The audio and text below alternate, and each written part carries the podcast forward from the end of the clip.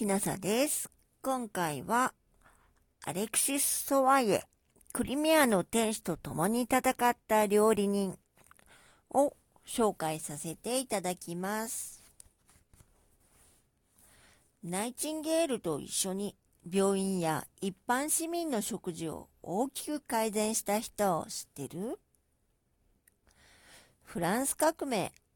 1810年フランスに生まれたアレクシス・ソワイエは、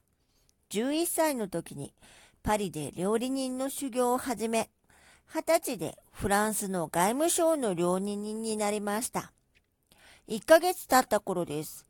外国の偉い人をもてなす晩餐会の準備をしていたところに、銃を持った市民たちがなだれ込んできました。7月革命です。貴族ばかりを大事にする王様、シャルル10世に我慢できなくなった市民たちは、宮廷にいた人たちを王様と一緒に殺してしまいました。イギリスへ命からがら逃げ出し、イギリスに渡ったソワイエは、貴族のお抱え料理人になりました。1841年にはガスコンロを発明しました。それまでの石炭コンロは火をつけるのに時間がかかり、換気を忘れると酸素が足りなくなって倒れることもある危険なものでした。ソワイエのガスコンロにはそんな危険はほとんどなく、火をつけるのも強さの調節も簡単という画期的なものでした。ナイチンゲールとの出会い。ソワイエは十分な食べ物が手に入らない人に無料のスープを配る活動を始めました。無料で配るものですから、高級な材料は使えませんが、料理人として美味しいスープを出すことにこだわりました。1854年に出版した1シリングでできる家庭料理は大人気です。高級食材が買えない人にも美味しいものを食べてほしいとの願いを込めました。今で言う100円レシピですね。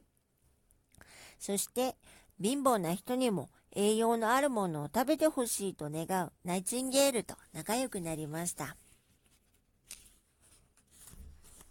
クリミア戦争1853年凍らない港が欲しいロシアはトルコ領だったクリミア半島に攻め込みました。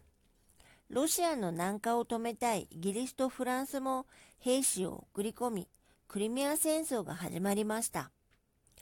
野戦病院1854年怪我をした兵士たちの手当のために看護婦38人を連れて野戦病院に乗り込んだのが後にクリミアの天使と呼ばれるナイチンゲールです。病院で看護や治療にあた看護や調理に当たっていた看護兵たちは手を洗うことも知らず病人のおまるは置きっぱなし食事は生煮えの骨付き肉や野菜でした。お腹を壊して栄養失調になる兵士が大勢いたのです。ナイチンゲールは手紙を出しました。ソワイエ、あなたの料理が必要です。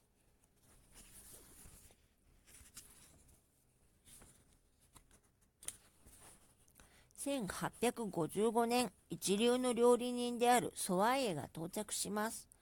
看護兵たちに手洗いや食材の中まで火を通すことを教え、安いじゃがいもや小麦粉で美味しく食べやすく栄養が取れる料理を工夫しました。いい加減に作った病人食を味覚の減退した人たちが食べさせられる様を見るより痛ましいことはありません。その後、ソワイエが設計した衛生的に料理ができるガスコンロは、その後100年以上も使われ続けました。今のガスコンロの原型です。現在、多くの国の病院で衛生的に料理した食事を出すことが当たり前になっています。多くの国でお金持ちだけでなく一般市民も美味しいものを食べることができるようになりました。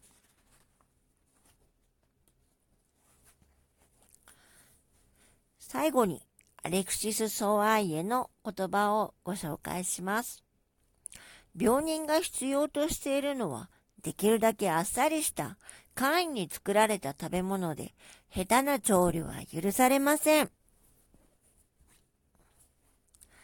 アレクシス・ソワイエ、クリミアの天使と共に戦った料理人でした。4月の25日から、えっ、ー、と、30日まで、土浦市民ギャラリーで、星野文明さんという方の絵画展が開かれます。この時に友情出展させていただくことになりましたので、